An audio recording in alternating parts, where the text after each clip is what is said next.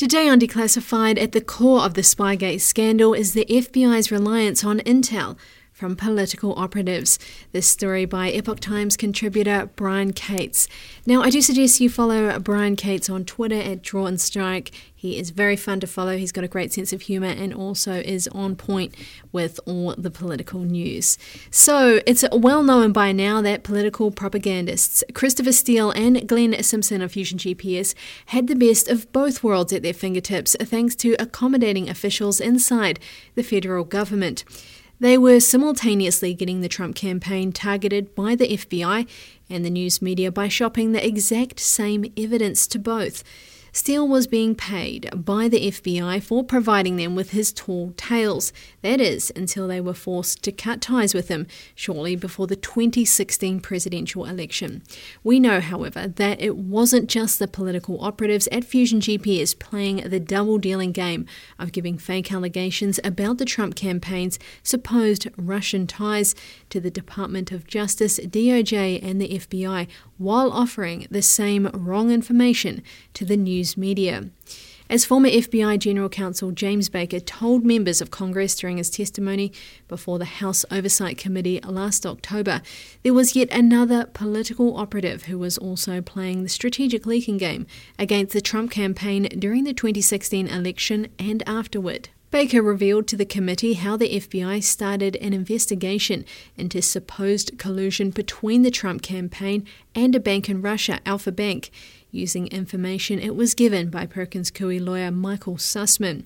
Now, Perkins Coie is a name we have become quite familiar with, especially for all of you who've been following our Spygate coverage. It's the same law firm used by the Hillary Clinton campaign and the Democratic National Committee, DNC, to hide their payments to Fusion GPS for the creation of the Steele dossier. So, Epoch Times contributor Jeff Carlson first broke the news from the Baker transcript with the testimony. Transcripts of former top FBI lawyer detail pervasive abnormalities in Trump probe, and we actually covered that here, right, right here on Declassified. That explosive expose was soon followed by another article. Baker testimony reveals a Perkins Coie lawyer provided FBI with information on Alfa Bank allegations. So, pervasive abnormalities is a very polite way of describing what happened here. A single lawyer approached the FBI with documents that claimed servers at the Trump Tower in New York City were in surreptitious communication with servers at the Alfa Bank in Russia. Now, Sussmann isn't an intelligence agent, and the documents he handed off to Baker aren't from an intelligence source. He's 100% a political operative, passing along to the FBI the work of other political operatives. As Carlson writes in his article, Perkins Coie partner Michael Sussmann, whose firm had been retained by the Democratic National Committee DNC and Hillary Clinton's 2016 presidential campaign, provided information to Baker and at least one journalist ahead of the FBI's application for a FISA warrant to spy on Trump campaign foreign policy policy advisor Carter Page. Perkins Coie was also the law firm that had hired Fusion GPS on behalf of the DNC and the Clinton campaign, which in turn hired former British MI6 agent Christopher Steele to produce the dossier that has become known as the Steele dossier. Not only was Sussmann shopping this information to the FBI, just like the Fusion GPS boys, he was also giving the same information to the New York Times and possibly other media as well, as Carlson notes in his article.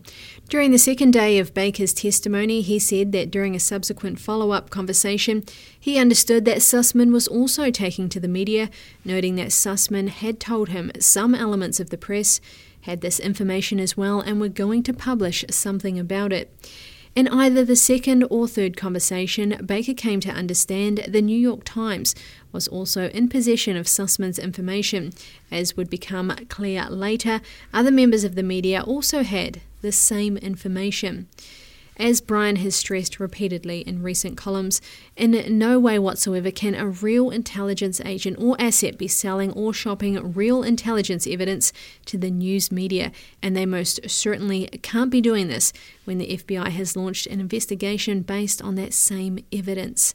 If we had had an FBI functioning according to correct protocols during the Obama administration, it should have raised huge red flags that the evidence was coming from people directly affiliated with one campaign in the 2016 election who were making accusations directed at the other campaign. So the FBI should have treated these documents and Sussmann's story with extreme skepticism. They should have especially reconsidered using Sussmann's evidence once he got caught shopping it to news outlets. But Baker's testimony reveals that's not what happened. Instead, the FBI eagerly launched an investigation based on Sussmann's documents, an investigation that ended up finding that the allegation of any collusion between the Trump campaign and Alfa Bank wasn't true.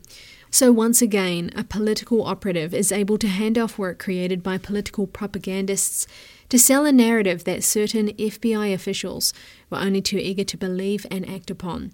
This is a repeat of the Steele dossier fiasco.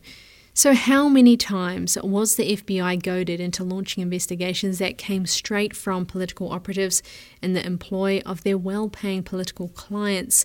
That's the question, isn't it? The Hill's crack investigative reporter John Solomon recently wrote a scathing column summarizing all of this how the DOJ and the FBI were saturated by political operatives working for Hillary Clinton and the DNC, making Eva overtures to hand over supposedly damning evidence that proved Trump was in deep with the Russian government. So, in conclusion, the biggest reason that both the DOJ and the FBI are embroiled in this massive Spygate scandal is precisely because they repeatedly tried to pass off political operatives and propagandists in the employ of political clients as being reliable, verifiable intelligence sources in order to launch investigations of Trump and his associates.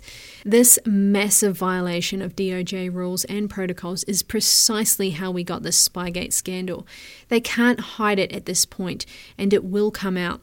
Basically, when Inspector General Michael Horowitz's next report is made public, Brian believes he will exhaustively lay out exactly how former officials such as James Comey, Andrew McCabe, and Peter Strzok subverted the rules in order to abuse their offices and pursue their own political vendettas. Brian Cates is a political pundit and writer in southern Texas and the author of Nobody Asked for My Opinion, but here it is anyway. Please be sure to follow him on Twitter at Draw and Strike. As I said earlier, he's got a wonderful sense of humour and is up to date on all the political stories. So, thank you very much for watching this episode of Declassified. I do hope you enjoy it, and please leave your comments below. Indeed, as Brian mentioned, once Michael Horowitz's next report is released, we should get some very interesting information, and we will be covering it all here right here on Declassified. So thanks for tuning in, and I look forward to your company on our next episode. Thank you.